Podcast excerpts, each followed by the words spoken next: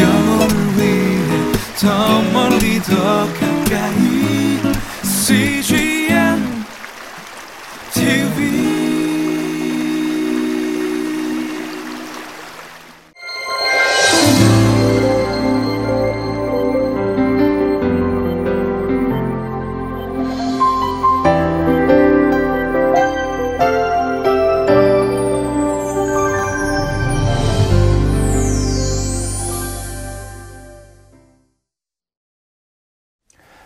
우리 그리스도인들은 결코 생존을 위한 존재가 아닙니다. 우리는 참으로 사명을 위한 존재이지요. 다윗의 전쟁 역시 생존을 위한 전쟁이 아니었습니다. 오늘의 본문은 하나님의 나라가 어떻게 이루어지는지를 보여주는 전쟁 이야기입니다. 마찬가지로 우리의 삶 속에서도 지금 일어나고 있는 영적 전쟁은 하나님께서 원하시는 그 모습 그대로로 인도해 주실 것입니다. 여러분의 삶 속에 놀라운 하나님의 나라가 펼쳐지기를 원합니다.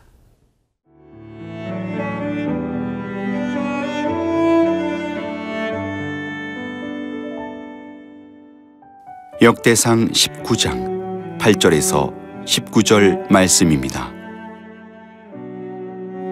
다윗이 듣고 요압과 용사의 온 무리를 보냈더니 암몬 자손은 나가서 성문 앞에 진을 치고 도우러 온 여러 왕은 따로 들에 있더라.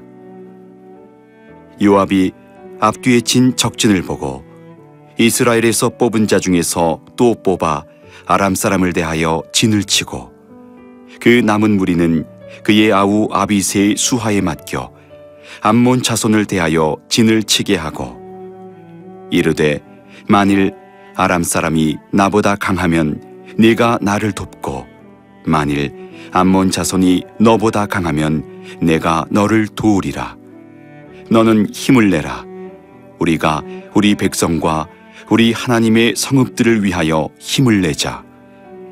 여호와께서 선이 여기시는 대로 행하시기를 원하노라 하고 요압과 그 추종자가 싸우려고 아람 사람 앞에 나아가니 그들이 그 앞에서 도망하고 암몬 자손은 아람 사람이 도망함을 보고 그들도 요압의 아우 아비세 앞에서 도망하여 성읍으로 들어간지라. 이에 요압이 예루살렘으로 돌아오니라.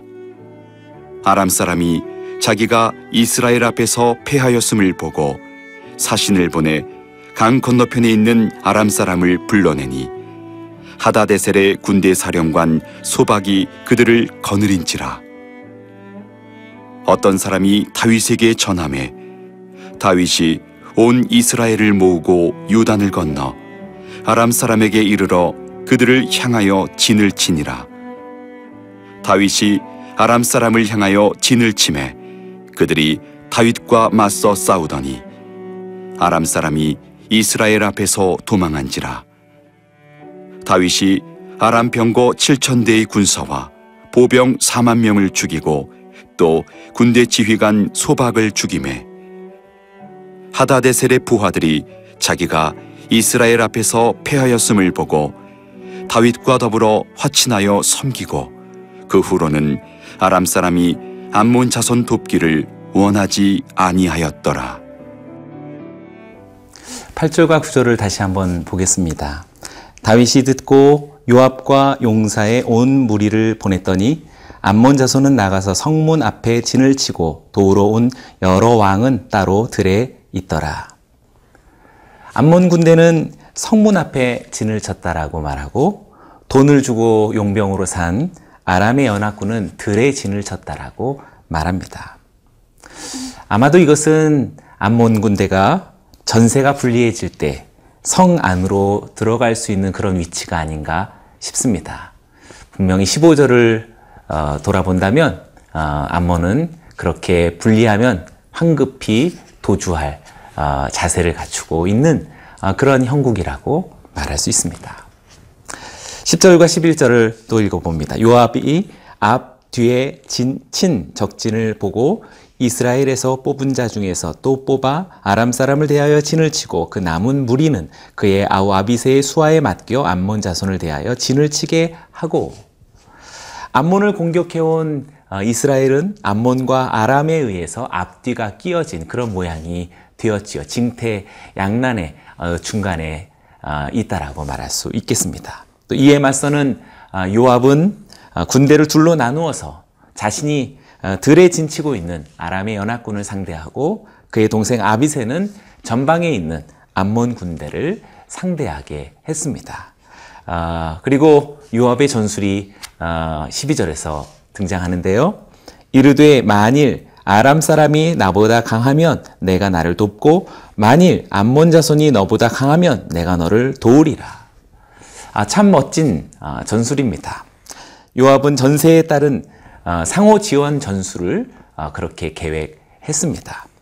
아, 서로의 아군이 서로를 어, 확인하고 전세를 관찰하는 것을 전제로 하는 어, 그런 전술이라고 말할 수 있겠지요.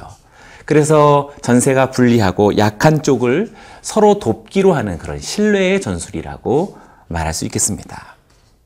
우리 모든 성도는 어, 하나의 공동체이자 또 각자의 삶을 살아갑니다. 우리는 각자 열심을 내어야 하지만 그러나 사실 우리는 서로 돌보아야 하는 그런 공동체라고 말할 수 있겠습니다. 어, 빌리포서 2장 4절에 각각 자기 일을 돌아볼 뿐더러 또한 각각 다른 사람들의 일을 돌아보아 나의 기쁨을 충만하게 하라 라고 말합니다. 진정한 기쁨과 승리는 자기에게 책임을 다할 뿐만 아니라 다른 사람들의 일의 어떠함을 돌보는 것이라고 말할 수 있습니다. 나만의 승리가 결코 하나님 나라의 풍경이 아닌 것이지요. 그래서 13절에 이렇게 말합니다. 너는 힘을 내라. 우리가 우리 백성과 우리 하나님의 성읍들을 위하여 힘을 내자. 여호와께서 선히 여기시는 대로 행하시기를 원하노라 하고 너는 힘을 내라. 그리고 우리가 힘을 내자. 너무나 멋진 어, 그런 구호입니다. 누구를 위한 파이팅입니까? 하나님의 백성을 위해서 그리고 하나님의 공동체를 위해서 너가 힘을 내고 우리가 힘을 내자라고 서로를 자극하고 격려해 주고 있습니다. 힘을 낼 수 있는 근거가 무엇인가요? 하나님께서 행하실 것이다 라고 그렇게 요압은 어, 믿음을 가지고 있습니다. 생존을 위한 삶은 우선적으로 자기 자신을 위합니다. 자기 자신의 안녕이 중요하고 자기 자신의 안전이 가장 중요합니다. 자기 가족의 돌봄이 최우선이고 자기 자녀의 성공이 어, 다른 어떤 것보다도 귀중합니다. 그러나 오늘 본문 말씀은 끊임없이 서로를 돌아보게끔 우리들을 독려하고 있습니다. 저와 여러분들이 생존을 위한 삶이 아닌 사명을 위한 존재로 부름을 받았다면 우리 각자가 힘을 내고 서로를 위하여서 끊임없이 돌보고 관찰하고 만약 연약하다면 전세가 불리하다면 우리는 기꺼이 돕고 섬기고 함께해야 할 것입니다. 저는 여러분들의 삶에 이런 영적 전쟁이 일어나기를 그런 승리가 있기를 주의 이름으로 축원합니다.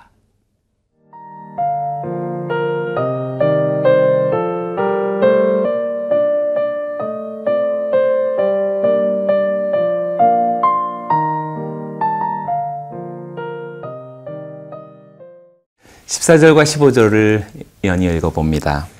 요압과 그 추종자가 싸우려고 아람 사람 앞에 나아가니 그들이 그 앞에서 도망하고 암몬 자손은 아람 사람이 도망함을 보고 그들도 요압의 아우 아비세 앞에서 도망하여 성읍으로 들어간지라 이에 요압이 예루살렘으로 돌아오니라.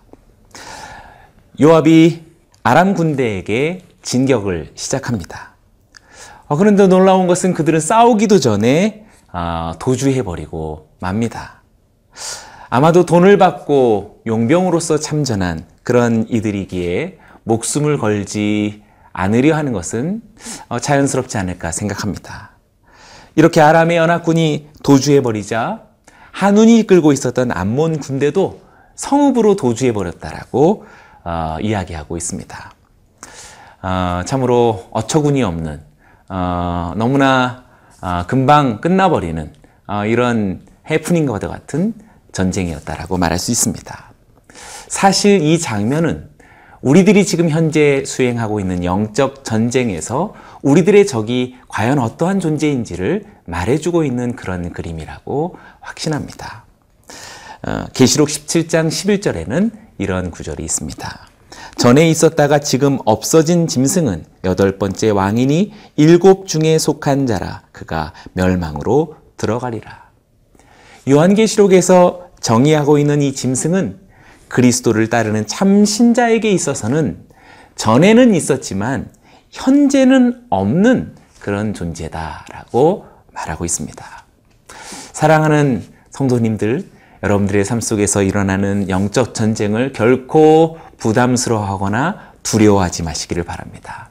여러분에게 마치 두려울 만큼 크게 다가왔던 그 존재와 그 사건들은 사실상 금방 안개처럼 사라져버릴 허망한 존재일 뿐입니다. 16절을 같이 보겠습니다. 아람 사람이 자기가 이스라엘 앞에서 패하였음을 보고 사신을 보내 강 건너편에 있는 아람 사람을 불러내니 하다데셀의 군대 사령관 소박이 그들을 거느린지라. 아람은 아람의 용병 군대가 아, 패배하자 사신을 보내서 유브라데강 건너편에 있었던 아, 다른 아람 사람들을 많이 다시 소집했습니다. 지원군을 어, 모아서 이스라엘을 다시 공격하려 어, 한 어, 그런 까닭입니다. 군대 장관 소박이 이 아람의 지원군을 이끌게 됐습니다. 그런데 이 하다데셀은 소바의 왕인데 전에 다메색과 연합해서 다윗과 싸웠다가 패했던 그런 인물입니다. 아마도 이 지금 이 하다데셀은 아, 다윗에게 끝까지 서욕을 그런 꿈꾸고 있었던 어, 그런 어, 왕이 아닌가 싶습니다.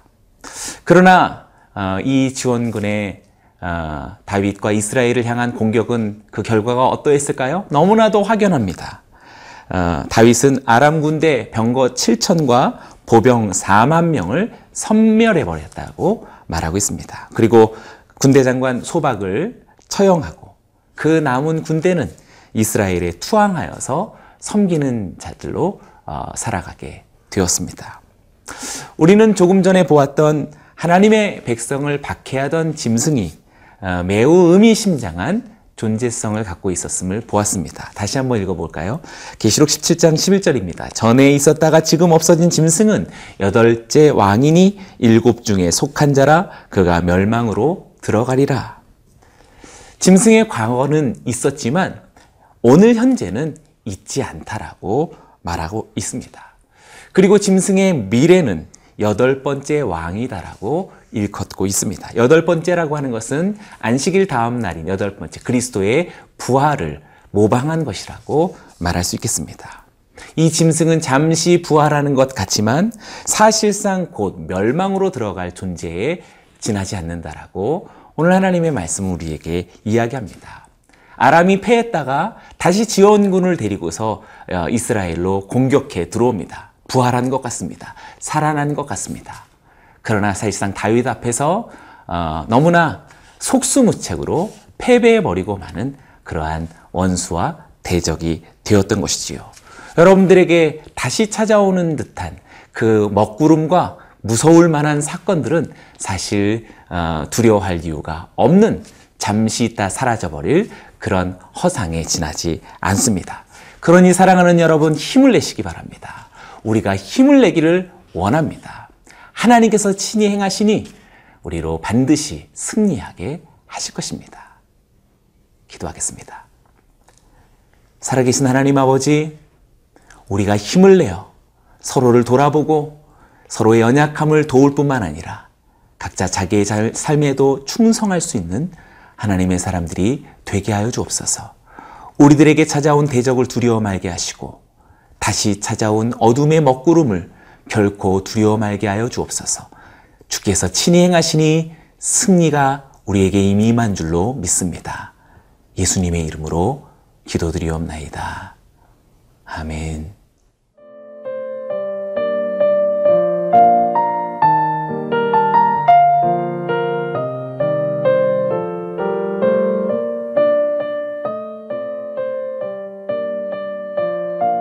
프로그램은 시청자 여러분의 소중한 후원으로 제작됩니다.